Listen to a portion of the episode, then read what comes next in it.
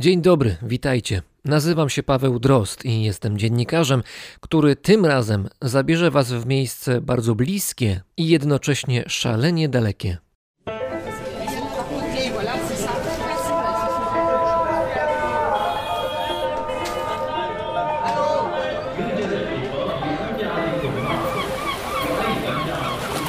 Brzmienie świata z lotu Drozda. Do tej wycieczki trzeba się przygotować. Przydadzą się na pewno dobre buty i odpowiednia odzież na wypadek załamania pogody. W końcu najwyższy szczyt w kraju zobowiązuje. U zbocza góry łatwo znajdziemy szlak wiodący przez sosnowy las. Potem zaczynamy wspinaczkę. Na szczycie będziemy 10 minut później. Sur Monamegi, góra Wielkie Jajko, wznosi się na wysokość 317 metrów nad poziomem morza. To najwyższa góra Estonii, a właściwie no taki większy pagórek, ale najwyższy. Dzięki wieży obserwacyjnej możemy oglądać okolice z wysokości o 29 metrów większej. Jeśli obrócimy się na południe, zobaczymy Łotwę. Na wschód dojrzymy Rosję. Jest raptem 20 kilometrów dalej. Gdzie nie spojrzeć, tam po horyzont rozciąga się zieleń, przecinana czasem ciemną taflą jakiegoś jeziora. Góra Wielkie Jajko ma swój mniejszy odpowiednik, zwany górą Małe Jajko. Małe jajko mierzy 207,5 metra wysokości i znajduje się godzinę jazdy na północ od dużego jajka.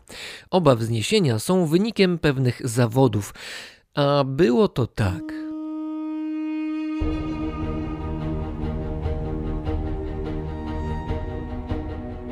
W owym czasie po ziemi chodził Kalewi Poek, nieustraszony bohater, który robił wrażenie swoim wyglądem. Nie dość, że był olbrzymem, to jeszcze miał przy sobie znakomity miecz.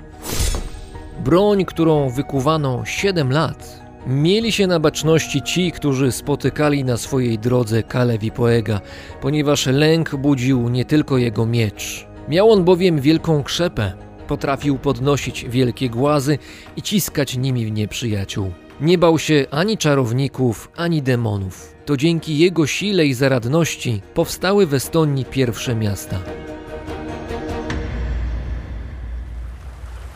Pewnego dnia Kalewi Poek walczył z Vanakuratem, starym diabłem, który mieszkał w okolicy.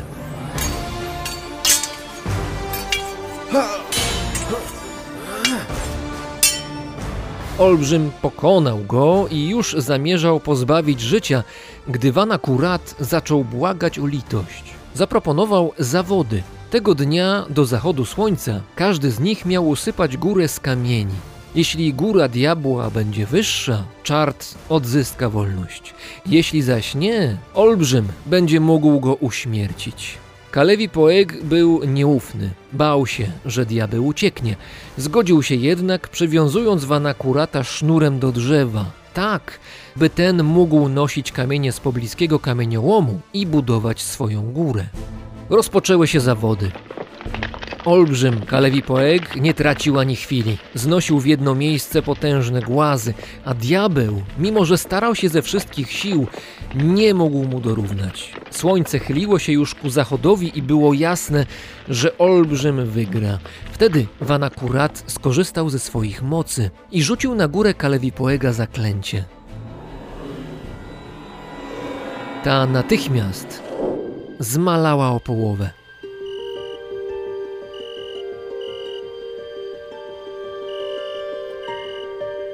Nastała noc. Kalewi Poek ze smutkiem zorientował się, że góra Vanakurata jest wyższa od tego, co on sam był w stanie zbudować. Ale umowa to umowa. Diabeł odzyskał wolność, a Estonia zyskała dwie góry: wielkie jajko i małe jajko, które stoją do dziś.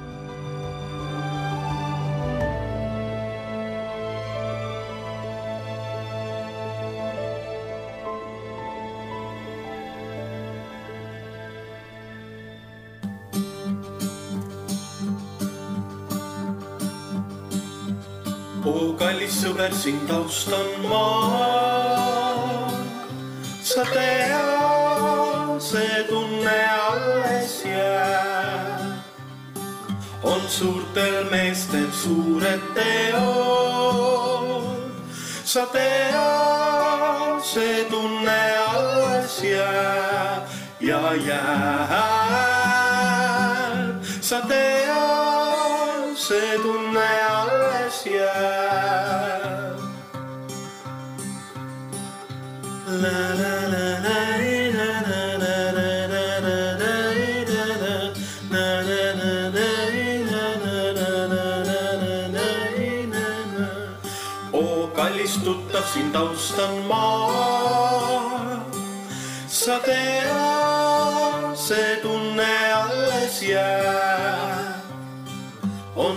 del mes del surenteo Satea se rune alesia Ya ya. Satea se rune alesia.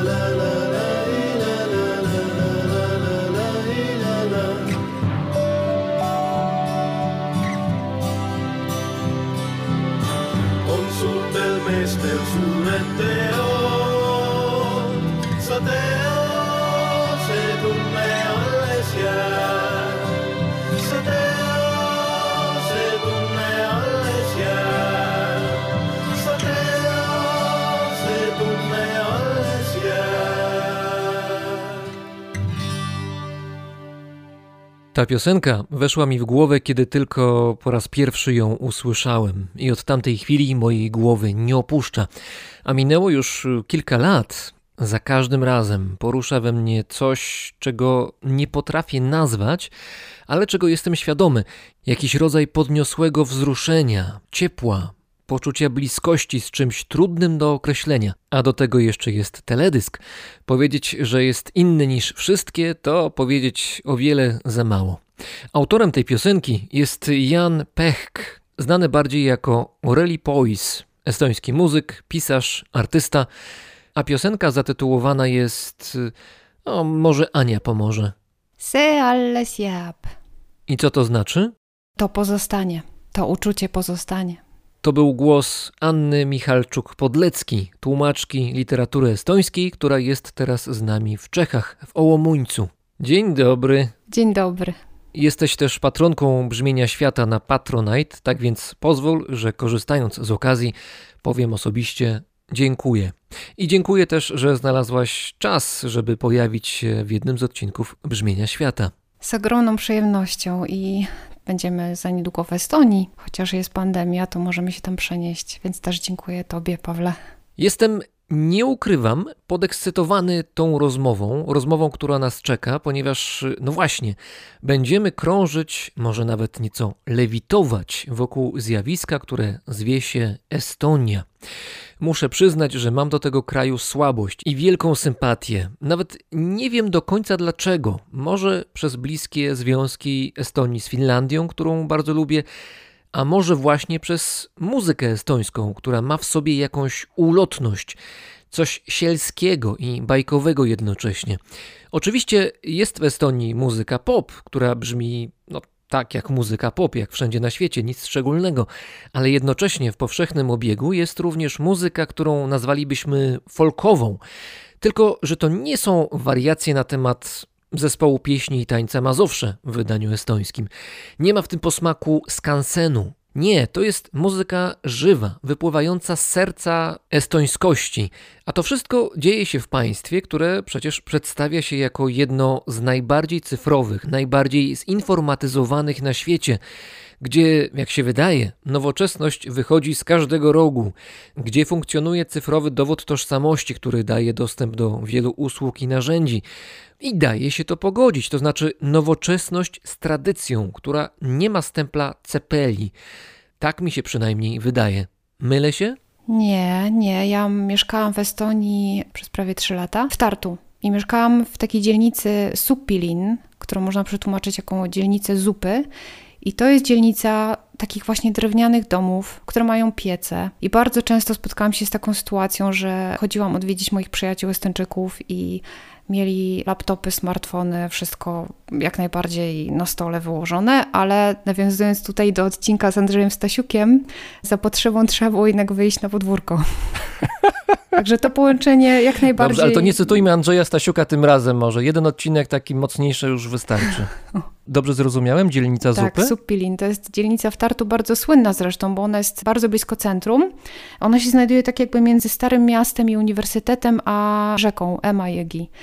I mieszkając w tej dzielnicy się śmiałam, że mogę w jedną stronę skręcić na uniwersytet i pójść na wykład Umberto Eco, który akurat przyjechał wtedy do Tartu i rzeczywiście miał wykład, a jak skręcę w prawo, to e, idę odwiedzić Bobry. Więc właśnie to połączenie w Estonii nowoczesności i czegoś takiego pierwotnego i kultury i cywilizacji i przyrody jest bardzo, bardzo widoczne, jak na dłoni. Ale te Bobry to nie jest nazwa zespołu rockowego miejscowego, tylko naprawdę Bobry.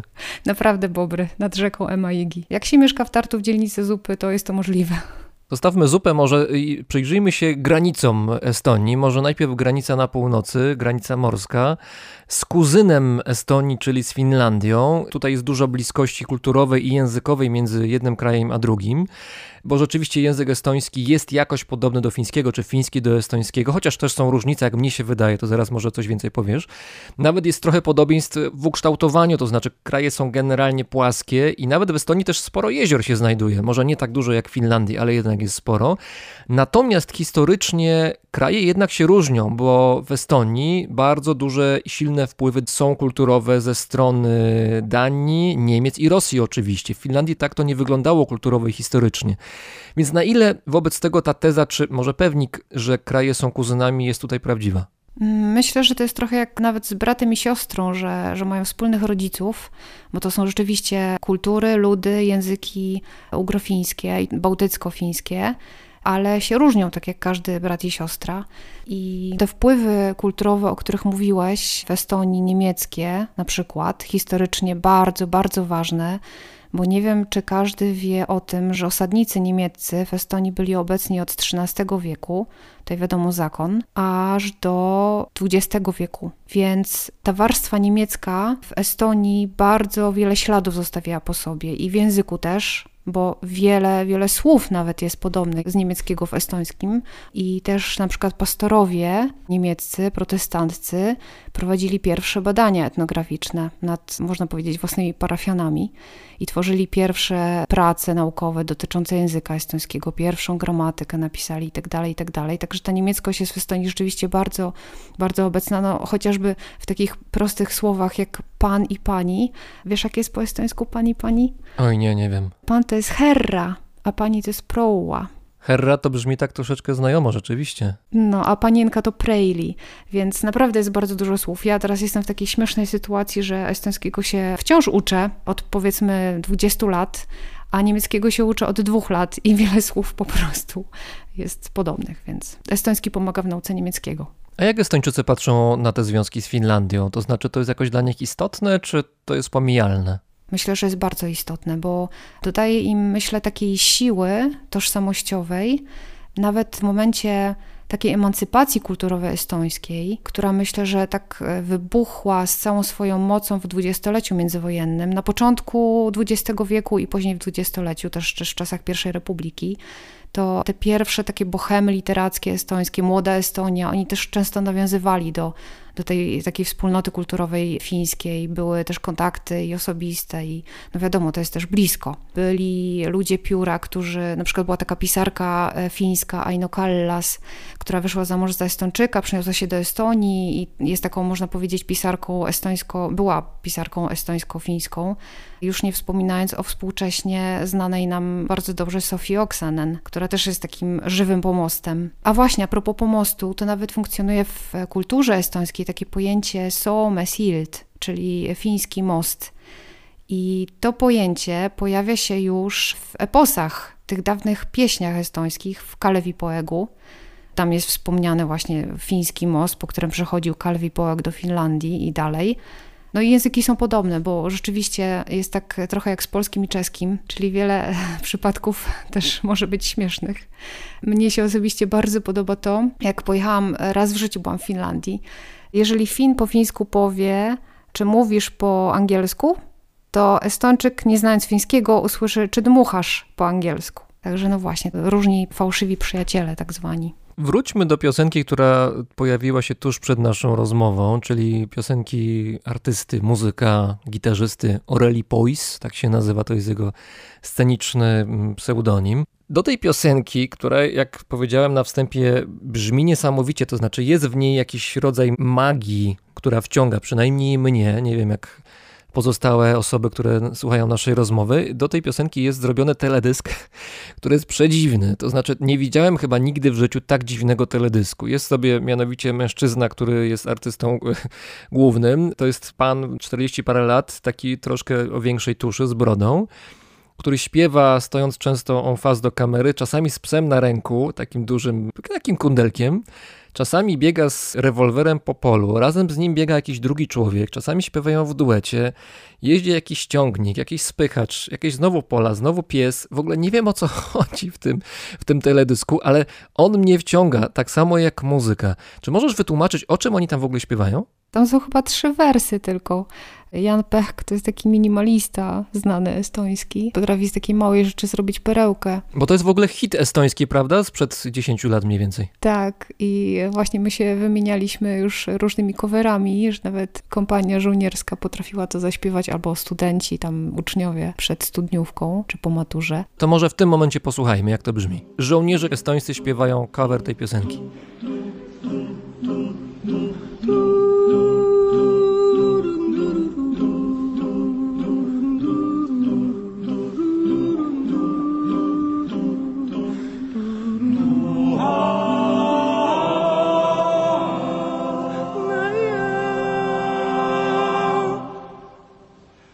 Ogalisse versin taustal maa, sa tead, see tunne alles jääb. on suurtel meestel suured teod, sa tead, see tunne alles jääb ja jääb.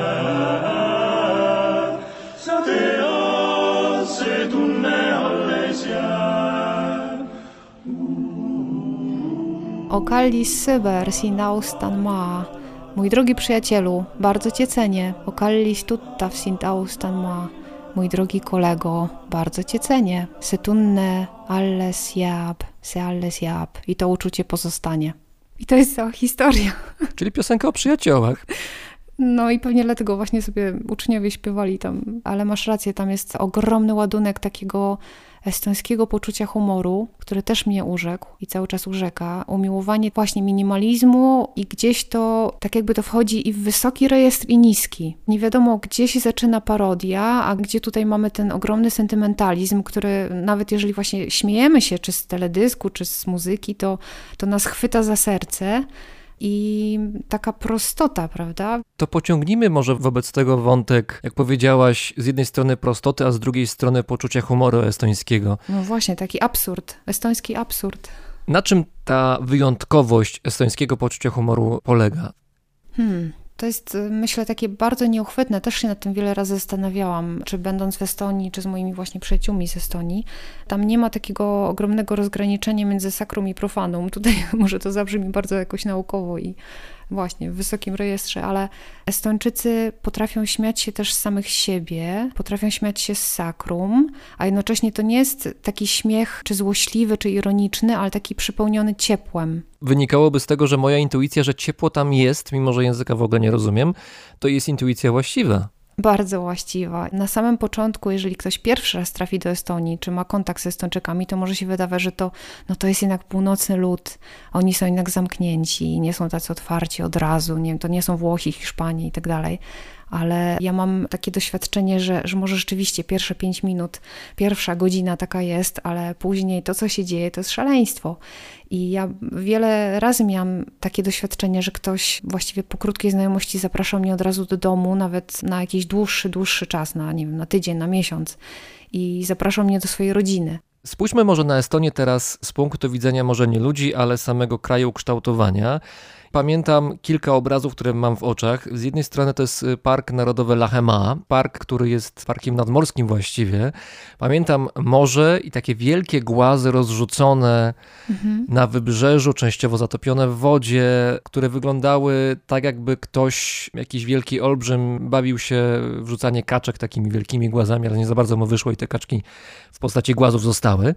I pamiętam też drugi obraz, to znaczy wyspę Sarema, nie wiem czy dobrze akcentuję, jedną z największych wysp estońskich, a tych wysp generalnie jest dosyć dużo, gdzie z kolei pamiętam drogi szutrowe i takie wielkie huśtawki zbiorowe, gdzie się huśta nie w dwie osoby, nie w cztery, tylko w sześć, siedem albo pewnie jeszcze mhm. więcej czasami. Tak. To są te obrazy, które w głowie mi utkwiły. Na ile one są właściwie dla Estonii? Bardzo, te huśtawki to jest bardzo stary zwyczaj wiejski, gdzie się zbierali młodzi właśnie z danej wioski i huśtali się. To była taka forma wspólnej zabawy, ale też taka obrzędowość przedchrześcijańska, bo to się pojawiało też na przykład na Łotwie i często w okolicach świąt wielkanocnych tak się bawiono. Był to symbol właśnie takiego powrotu między ziemią a niebem, więc huśtawki jak najbardziej.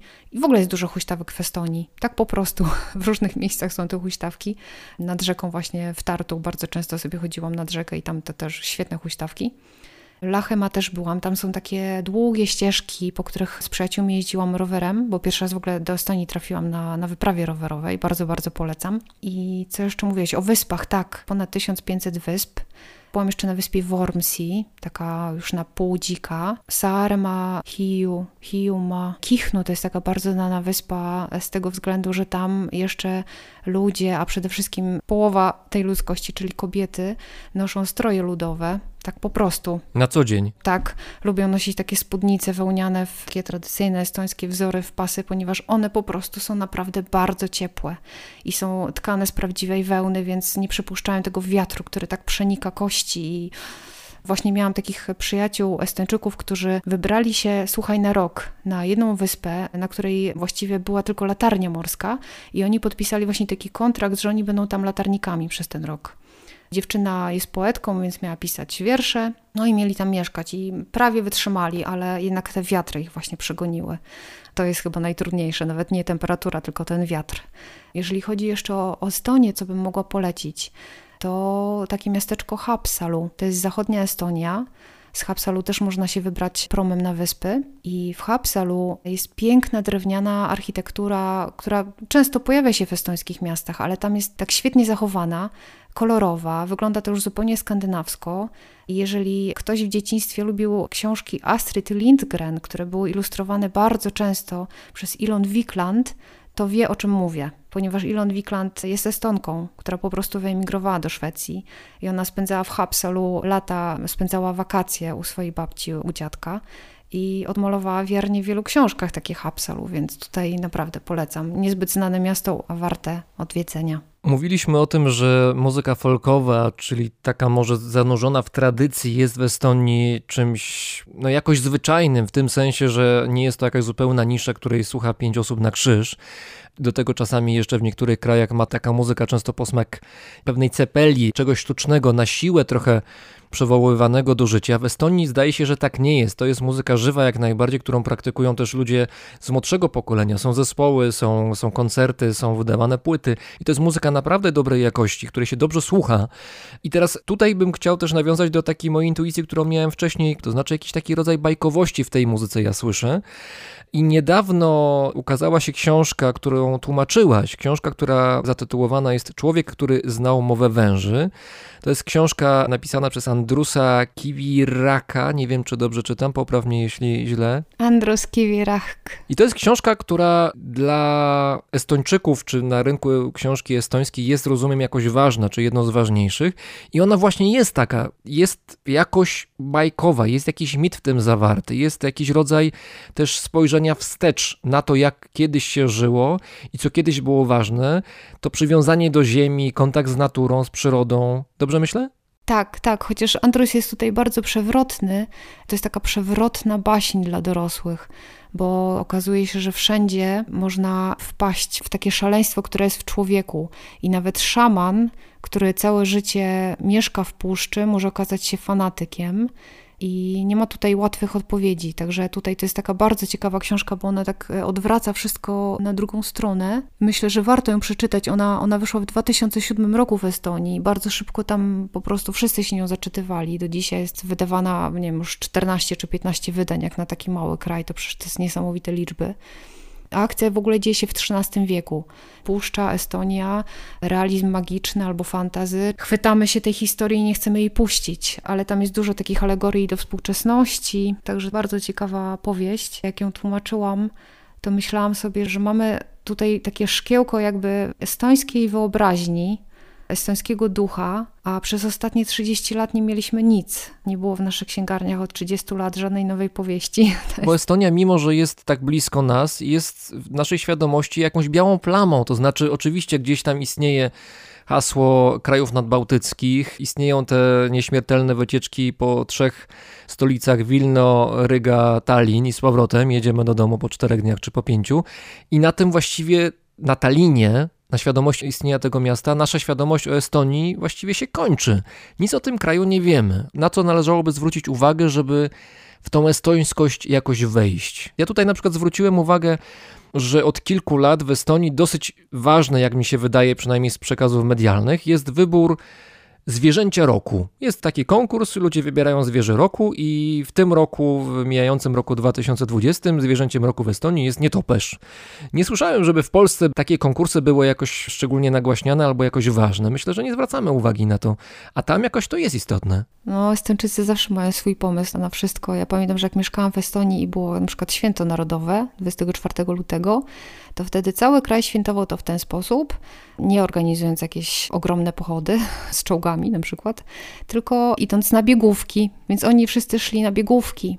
I potem każdy musiał wysłać na specjalną stronę internetową, ile kilometrów zrobił. Potem się okazywało, ile razem zrobiliśmy tego dnia kilometrów na biegówkach luty, śnieg, słońce świeci. No przecież to jest piękny pomysł, żeby świętować i być patriotą. Świetny, znakomity. No, więc, no mnie osobiście ogromnie pomógł język. Jak pierwszy raz pojechałam do Estonii i usłyszałam język estoński, to się w nim po prostu zakochałam, ale to tak naprawdę, no miłość prawdziwa do dzisiaj trwa i podejrzewam, że do końca życia będzie trwała. I ten język jest kopalnią dla mnie różnych takich przemyśleń, jeżeli chodzi o Estonię i Estończyków. Podejrzewam, że z fińskim byłoby bardzo podobnie, bo jednak gdzieś ta wyobraźnia jakiegoś danego ludu, danego narodu, to w języku bardzo mocno jest. A to jest specyficzny język, słuchaj. Czy słyszałeś, że w języku fińskim, estońskim na przykład nie ma żadnych rodzajów, nie ma rodzajów gramatycznych. I to do tego stopnia, że tam nie ma nawet osobnego zaimka na on i ona, ono, jest tylko jedno słowo na to. Czyli można napisać książkę. Właśnie mój kolega, który tłumaczy literaturę fińską, Sebastian Musielak, polecam. On opowiadał o tym, że jest taka powieść w Finlandii, gdzie na samym końcu dowiadujemy się, jakiej płci jest dany bohater. Ładne. Bo to nigdzie się nie pojawia. Nie pojawia się w żadnym czasie przeszłym, w zaimkach, w przymiotnikach. I to jest naprawdę takie bycie w tym języku, rozmawianie po estońsku i, i słuchanie estońskiego, czytanie tych książek. To jest takie bycie w takim w takim świecie, który mam wrażenie jest taki bardziej jednorodny, połączony, że, że my jesteśmy tak jakby bardziej połączeni z sobą, bo jesteśmy po prostu ludźmi. Też jest ciekawe to, że nie ma na przykład czasu przyszłego gramatycznie, podobnie jak w fińskim. W estońskim i w ogóle też w językach skandynawskich i w germańskich są tak zwane keningi. To są takie złożenia. Mamy dwa słowa, które sklejają się, czasami nawet trzy, i tworzą jakąś nową jakość, nową opowieść niosą, czyli taka mini metafora. Czasami mówię, że to jest takie minimalne haiku, tak jakbyś miał w jednym słowie haiku. U nas w języku polskim też mamy takie złożenia, bo na przykład, nie wiem, darmozjad mhm. albo obibok, a w estońskim może to nawet będzie i połowa Dziadek to jest stary tata, Vanaisa. Wnuczek to jest dziecko dziecka, lapse laps i tak dalej, i tak dalej. Ale oczywiście te słowa potrafią też być bardziej skomplikowane i bardziej poetyckie. Bardzo mi się zawsze podobało, jak Estończycy mówią o zwierzętach, jak mówią o na przykład szczeniętach, kociętach i tak dalej, to to są zawsze synowie. Syn to jest poek i teraz na przykład Kasi poek to jest syn kota i to jest po prostu kocie. Albo Koera poek to jest syn psa i to jest szczenie. Czy to nie jest piękne? Ładne. Karupoek to syn niedźwiedzia, czyli młode niedźwiedziątko. Pamiętam, jak kiedyś idąc ulicą w Estonii, a uczyłam się wtedy dopiero języka, i tak to jest niesamowite wtedy, jak idzie się właśnie w tym świecie, w tej rzeczywistości, i nagle docierają do ciebie różne znaczenia z reklam, z jakichś napisów, szyldów i tak dalej. I patrzę się na jeden z szyldów i myślę sobie, czy ja to dobrze rozumiem. Półserk, czyli drewniana koszula. Kiedy człowiek zakłada drewnianą koszulę? Na końcu swojego żywota. Czyżby to była trumna? Tak, no. Piękne. I był to zakład, Drewniana który właśnie, koszula. tak, właśnie trumniarstwo, proszę bardzo, tam drewniane koszule. Kiedyś chciałam kupić żarówkę w sklepie w Estonii i też do końca nie wiedziałam, jak jest żarówka po estońsku. I zobaczyłam w końcu to pod żarówkami i patrzę na napis Elektripirn, ileś koron, bo wtedy jeszcze korony były, jak tam pojechałam do Estonii, czyli elektryczna gruszka. tak, niektóre słowa są nawet właśnie z niemieckiego, bo chyba po niemiecku też jest Glühbirn, ale niektóre słowa są bardzo takie estońskie, oryginalne. Czasami w tłumaczeniu napotykam na, na takie trudności, jest słowo, które wspaniale rozumiem po estońsku. Po prostu nie musi tego mi nikt tłumaczyć. Prawdopodobnie pierwszy raz widząc to słowo już wiedziałam od razu, co ono oznacza, ale jak to przetłumaczyć teraz na język polski? Na przykład wastu tulelik. Wastu to jest naprzeciw, a tulelik od tule ma przychodzić, czyli ktoś, kto wychodzi ci naprzeciw. I to jest jeden przymiotnik, wastu tulelik. Ktoś chętny do pomocy, otwarty, przyjazny, ciepły, serdeczny, a tam jedno słowo. Hmm. Jest wiele, wiele takich słów. Też są świetne czasowniki. Na przykład zastanawiać się, rozmyślać, dochodzić do czegoś, to jest jurdlema. Od rzeczownika jur, korzeń, czyli docierać do korzenia. Też pamiętam, jak uczyłam się na samym początku, bo, bo na początku człowiek napotyka na takie proste zaimki, jak na, przy, w i tak dalej. Więc jeżeli coś jest na czymś, to jest na głowie czegoś. Jeżeli kubek stoi na stole, to jest na głowie stołu. Jeżeli ja na przykład jestem na ulicy i pada deszcz, jestem zmokłam, jestem w deszczu, to jestem w ręku, w dłoni deszczu. I moje ulubione, jeżeli siedzę obok kogoś, to jestem w jego uchu.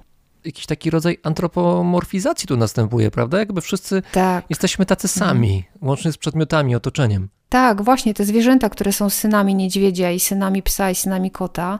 I to, że świat fizyczny jest ożywiony, a my jesteśmy też częścią tego świata, ale tak jakby nie wywyższając się i też właśnie to, że nie ma tych rodzajów, to jest niesamowicie jest mówić po estońsku, być w tym języku, słuchać tego, bo człowiek nabiera takiego.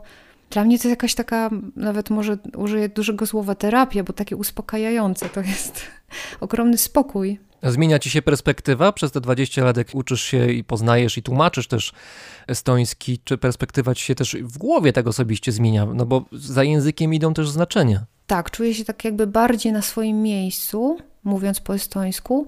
Też mam takie ciekawe doświadczenie, bo bodajże w 2011 roku to było jak była prezydencja polska w Unii Europejskiej. I tam wtedy przez pół roku pracowałam, będąc, to brzmi ciekawie, oficerem łącznikowym.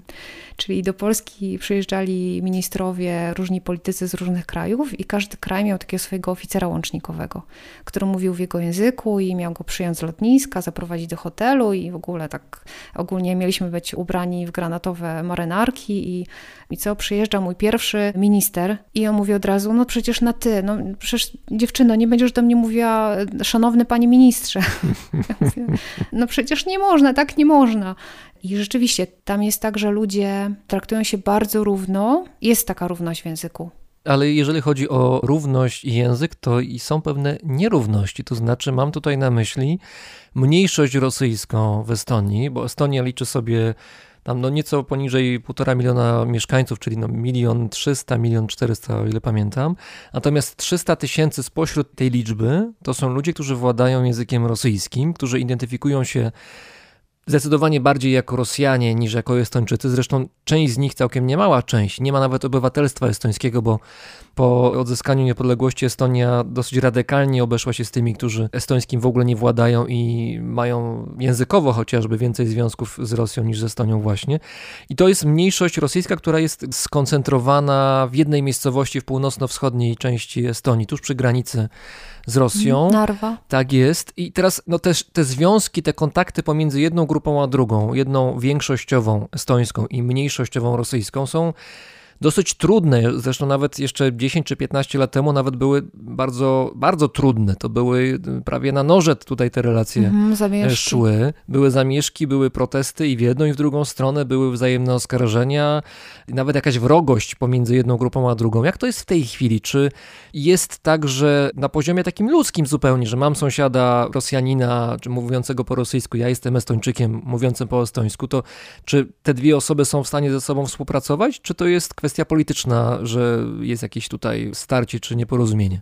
Wiesz, ja myślę, że to jest bardzo, bardzo różnie, bo na takim poziomie ludzkim, gdy ja mieszkałam w Estonii, to rzeczywiście to były tak różne historie, bo uczyłam tam polskiego na uniwersytecie i miałam studentów w większości estońskich Rosjan, tak to można powiedzieć, którzy nie mówili po estońsku w większości w ogóle. No wiadomo, pojedyncze słowa, zdania w sklepie i tak dalej, ale, ale nie znali tego języka i chyba nie chcieli go też poznawać, więc rzeczywiście myślę, że to jest bardzo sytuacja trudna, sprzyjająca wielu napięciom, bo jeżeli żyją obok siebie w jednym kraju dwa narody, dwa ludy, które nie są w stanie porozmawiać, się poznać, no to mało może wystarczyć do właśnie do zamieszek, do jakichś większych napięć ale byli też ludzie, którzy nauczyli się tego języka. Miałam takiego studenta Michaila, który w ogóle był świetny w językach i on mówił pięknie, płynnie po estońsku, chociaż nie miał żadnych korzeni.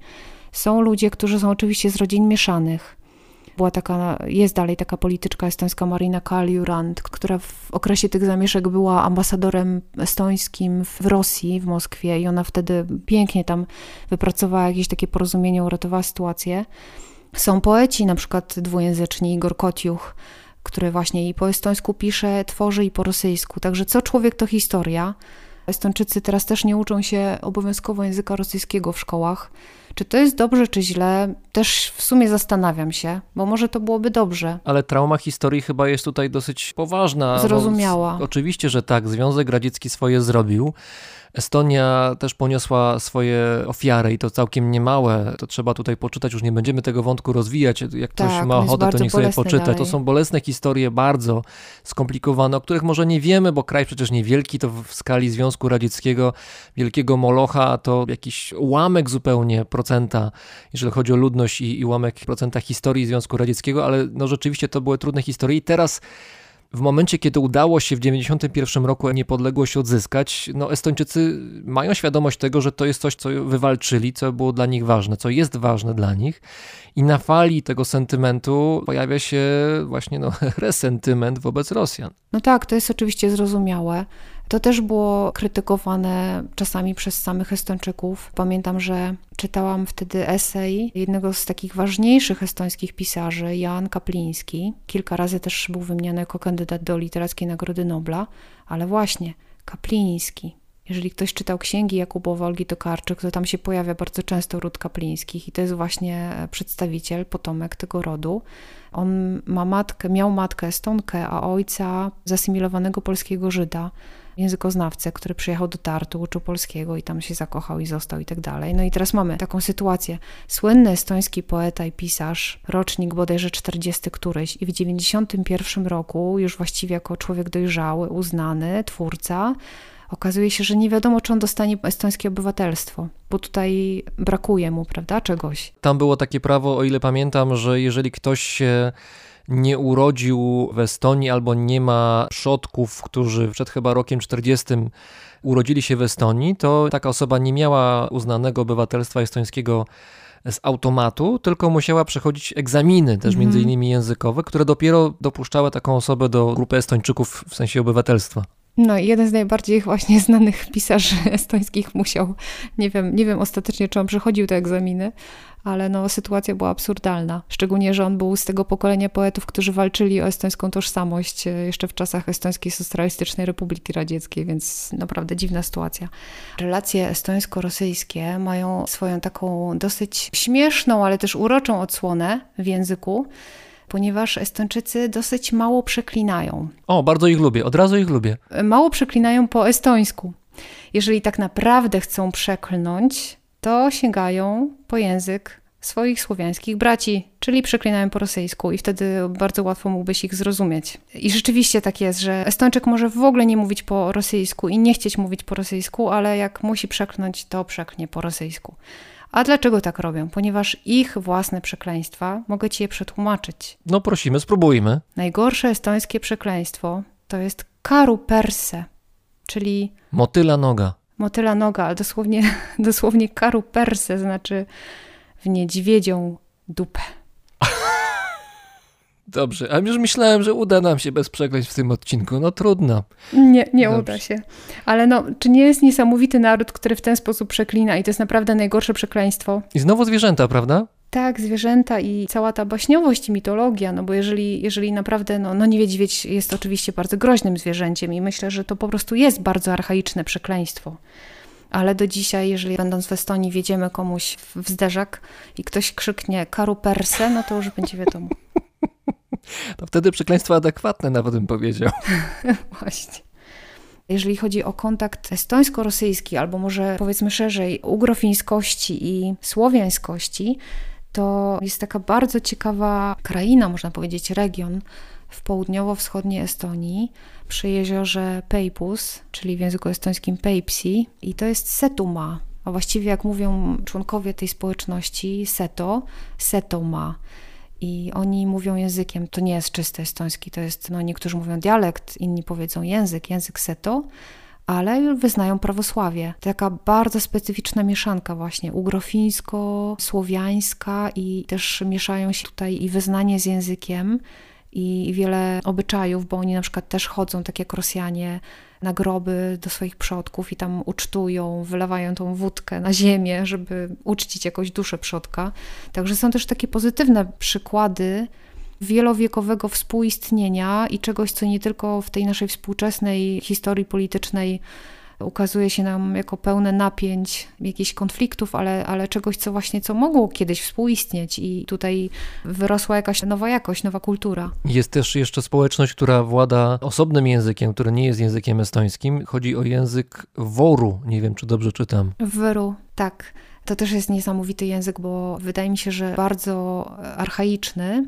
Jednak współczesny estoński, wiadomo, to jest taka wersja współcześnie dosyć uładzona. Pamiętam, że byłam kiedyś w Wyru, w Instytucie Wyru, na wykładzie dotyczącym tego języka. Oni mają niesamowity sposób tworzenia liczby mnogiej. W języku estońskim liczbę mnogą się tworzy poprzez dodanie spółgłoski d, koer, koerat, pies, psy. A wyru tam jest takie obcięcie, takiego wydechu, jakby nie wiem, dla mnie to brzmiało jak, jak Indianie północnoamerykańscy, którzy mówią czasami, gdzieś się usłyszy na filmie i, i człowiek nagle się przenosi w jakiś inny, inny czas, inną epokę. Tam było takie kana, jakoś tak. Ja tego nie potrafię powiedzieć, ale brzmiało to bardzo archaicznie. I język wyru, piękny język też. I tutaj pewnie wspomnimy o artystce estońskiej, Tak, Mari Kalkun. Marii Kalkun, która pochodzi właśnie z tego regionu Wyruma i ona często śpiewa w tym języku. To są czasami takie delikatne różnice, ale czasami trudniej zrozumieć. Tutaj mogę powiedzieć takie jedno słowo, można sobie łatwo odnaleźć na YouTubie. Marii śpiewa o, o deszczu, wichmakene po estońsku, a w Wyru to będzie wichmakene. Jeżeli mówię Estonia, to jaki masz obraz w głowie? Prywatnie. Ach, kuchnia moich przyjaciół z piecem, które specjalnie zostawili i Estończycy bardzo dbają o te piece, które się pali drewnem, nie węglem, więc pięknie pachnącym drewnem. Na śniadanie kasza, putru. Kasza z jakimiś dodatkami, czy tak sauté? To jest taka kasza, taka można powiedzieć jak owsianka, ale z różnych zbóż. Także nie, nie musi być tylko z owsa, mogą być e, na przykład pomieszane różne cztery zboża. I rzeczywiście Estończycy to jedzą na śniadanie. Estońskie dzieci. Wrzuca się taką łychę dżemu. To czasem nie jest kama? Coś takiego piłem czy jadłem właśnie w Estonii. Kama to jest taka mieszanka mąka z dodatkiem zmielonego grochu. Tam są też różne rodzaje zbóż i zmielony groch i to ma taki specyficzny posmak, dla mnie trochę taki orzechowy. No i z kamy można robić dużo rzeczy. Można z jogurtem, jako taki deser, można piec chleb z kamy, można zjeść czekoladę z kamu. Także też właśnie jogurt orzechowy z kamą. Pamiętam, że bardzo mi to smakowało i wziąłem sobie jakiś taki zestaw właśnie tej kamy do Polski. Próbowałem w Polsce. Nie smakowało, po prostu nie. To musiało być gdzieś na wyspie Sarema, albo gdzieś wśród tych skał w parku Lachema, albo nie wiem, gdzieś wśród estońskich ostępów i tam coś takiego trzeba byłoby jeść, to by smakowało pewnie. No, ja też z Estonii bardzo mile wspominam kallikas, czyli brukiew. I powiedz mi, gdzie można u nas kupić brukiew w Polsce? Trzeba chyba jechać na specjalną jakąś... Nie wiem, e, ale może w Czechach w Łomońcu jest. nie, też nie widziałam. W Estonii nie można znaleźć selera, ale brukiew jest wszędzie. I taka pokrojona w kostce i przyduszona na maśle, a potem dodajesz łyżkę miodu i cynamonu, no to jest po prostu Brzmi cudowne ciekawie. danie, tak, na, na jesienny wieczór, kiedy jest ci zimno i jesz coś takiego ciepłego prosto z garnka. Estońska kuchnia to jest w ogóle osobny temat. Ja na śniadanie uwielbiałam jeść wędzone szprotki. Na śniadanie? Tak, no. ciemny chleb, estoński specyficzny, taki z tym słodem piwnym. To trochę w stylu litewskim i łotewskim, tak? Tak, tak, tak, właśnie. I w Finlandii, chociaż w Finlandii te ciemne chlebki są takie bardziej wytrawnie, ale ten estoński chleb jest taki właśnie słodkawy i do tego taka szprotka wędzona. To jest... Szprotka na śniadanie, to brzmi troszkę jak ekstremum, ale dobrze, może kiedyś spróbuję. Co jeszcze? No muzyka, muzyka. Wspominałeś o tej niesamowitej żywotności muzyki estońskiej, ludowej.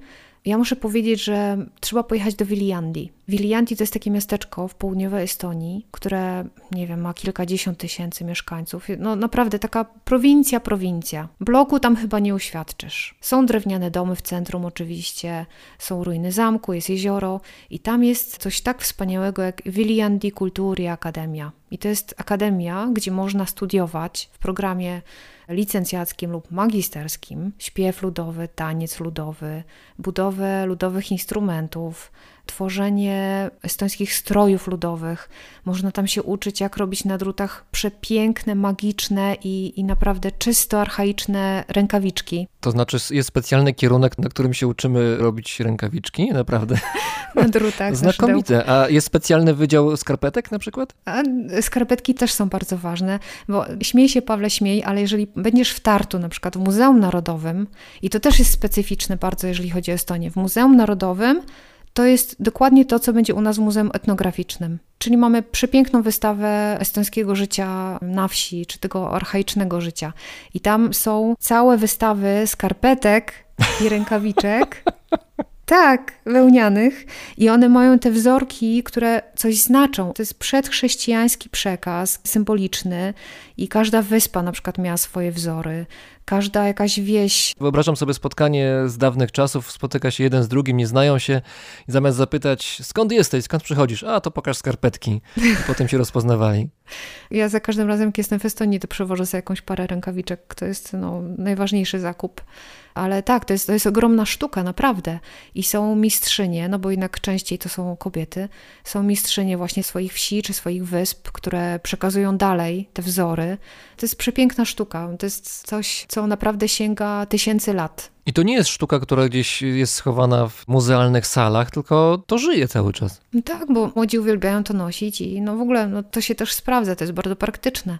Rzeczywiście, na tamten klimat wełna najlepiej się sprawdza i swetry estońskie. No, tylko oczywiście trzeba wiedzieć, gdzie je kupić, prawda? Bo jeżeli się pójdzie w Starym Mieście, w Talinie, to to jest taka cepelia właśnie, ale jeżeli się wie, gdzie kupić, gdzie pojechać, do jakiej wsi, no to to jest skarb. Posłuchajmy teraz piosenki kolejnej grupy folkowej właściwie, tylko takiej folkowej na modłę nowoczesną. Grupa się nazywa Duo Root i piosenka nazywa się Tulle Synat. Jeżeli dobrze czytam, popraw mnie Aniu. Tuule Synat.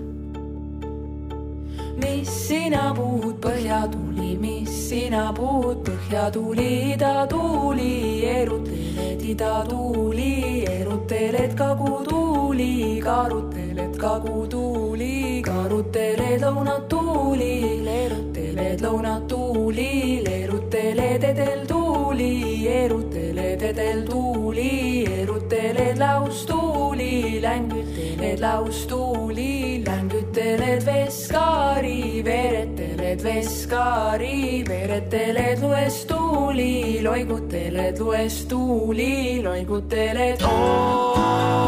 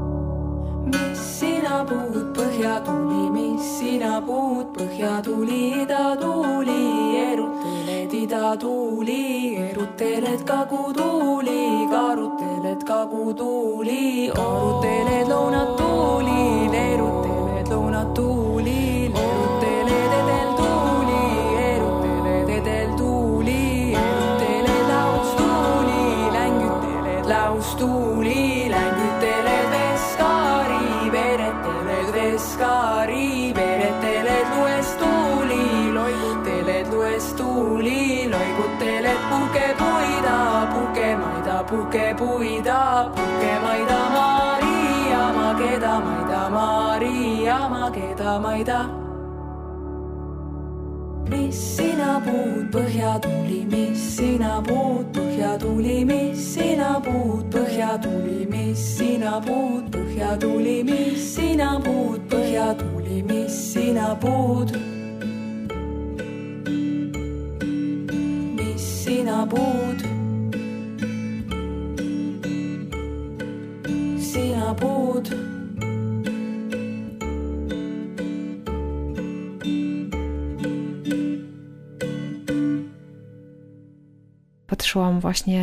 zacz, takie piękne, miłe dziewczyny, Estonki.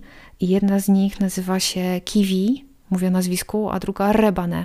Rebane to jest lis, a Kiwi to jest kamień. Piękne. I to, to jest właśnie takie specyficzne, że wiele nazwisk estońskich, naprawdę to chyba 90 parę procent, to są po prostu słowa, które coś znaczą, takie pospolite rzeczowniki. Jak drost na przykład. Właśnie, to byś się tam pięknie... Mógłbym się naprawdę, mógłbym się schować wśród Estończyków, nawet by nie zauważyli, że tam jestem. Bym się wmieszał w tłum.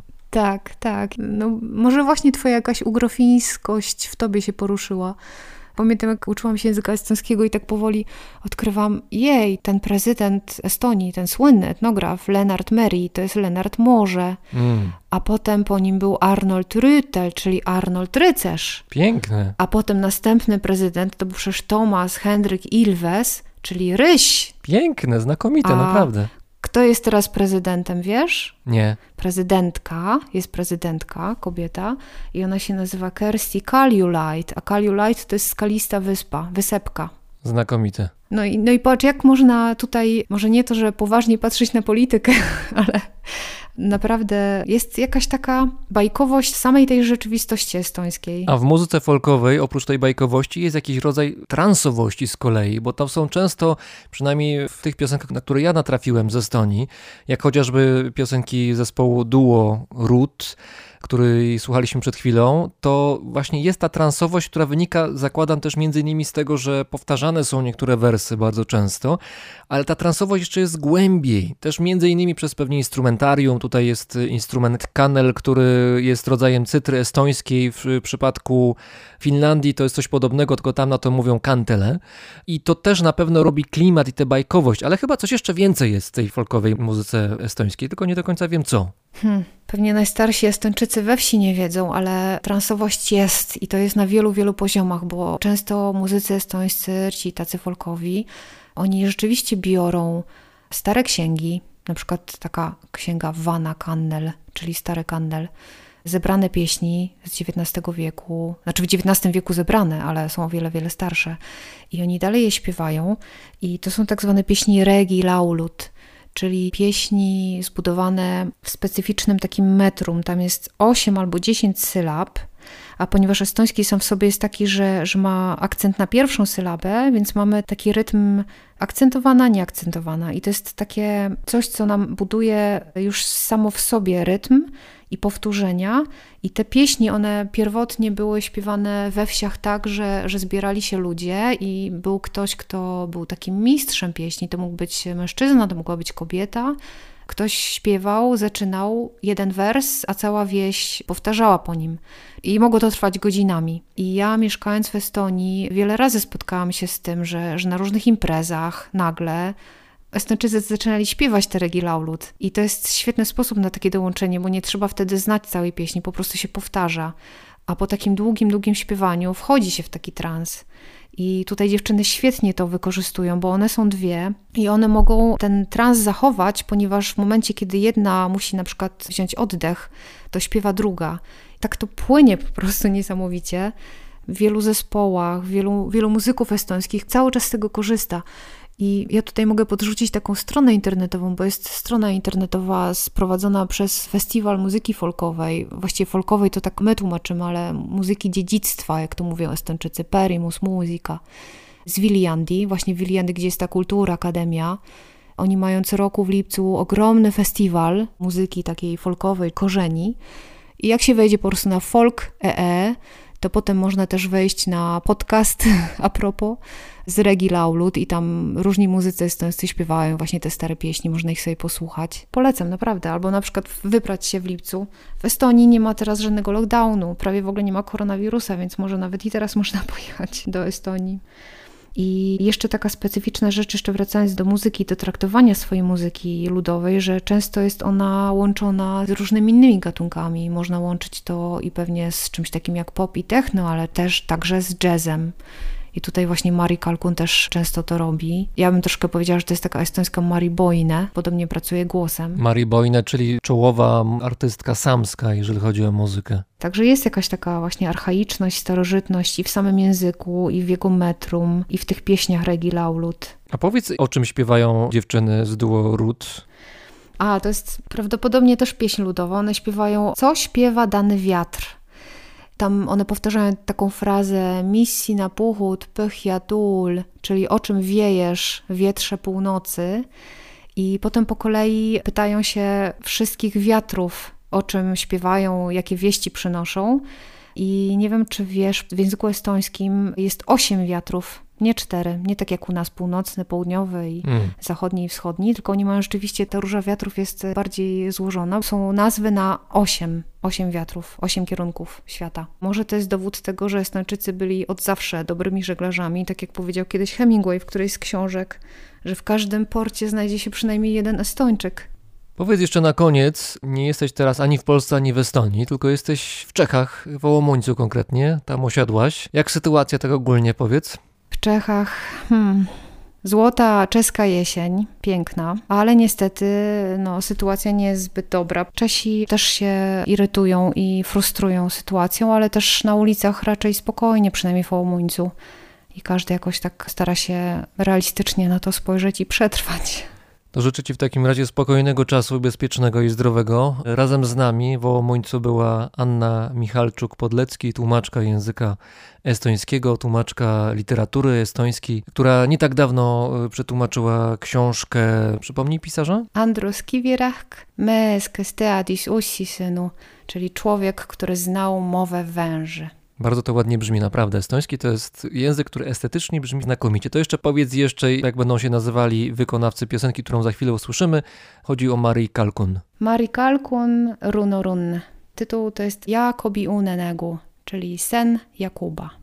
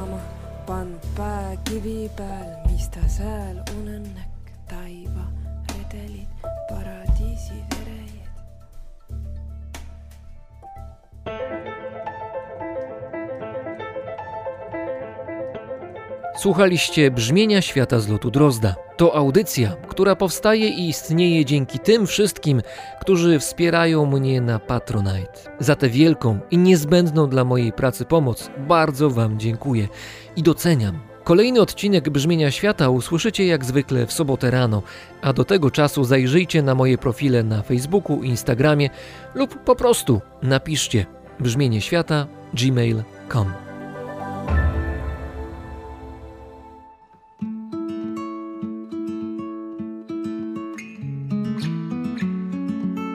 Paweł czyli ja, mówi Wam dobrego dnia.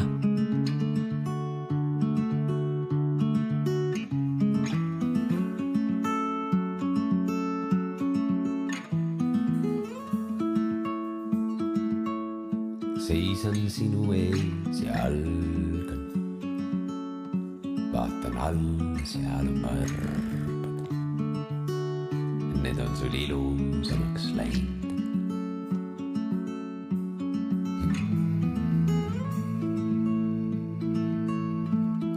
Lihtsalt tahtsin sulle öelda. sa olid isemoodi poeg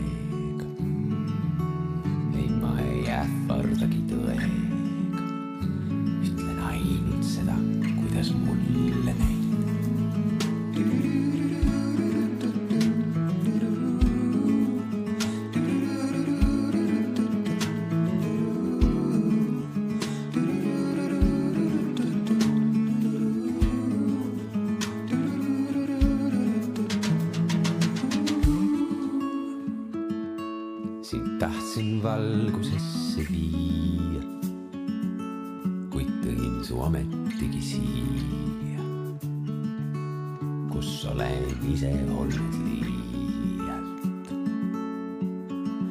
Nüüd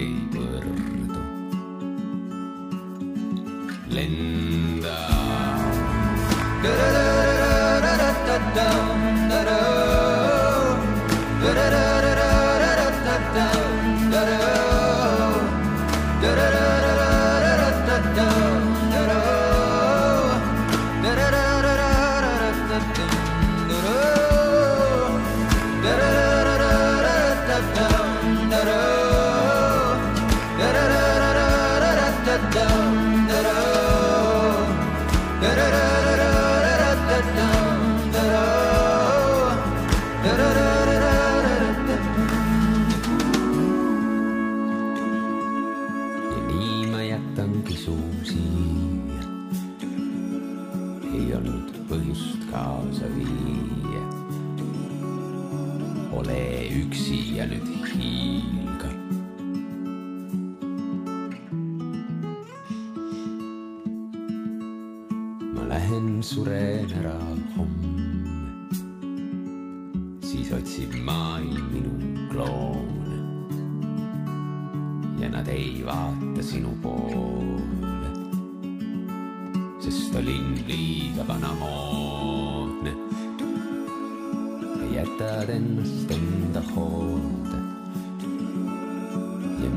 tule enam juurde.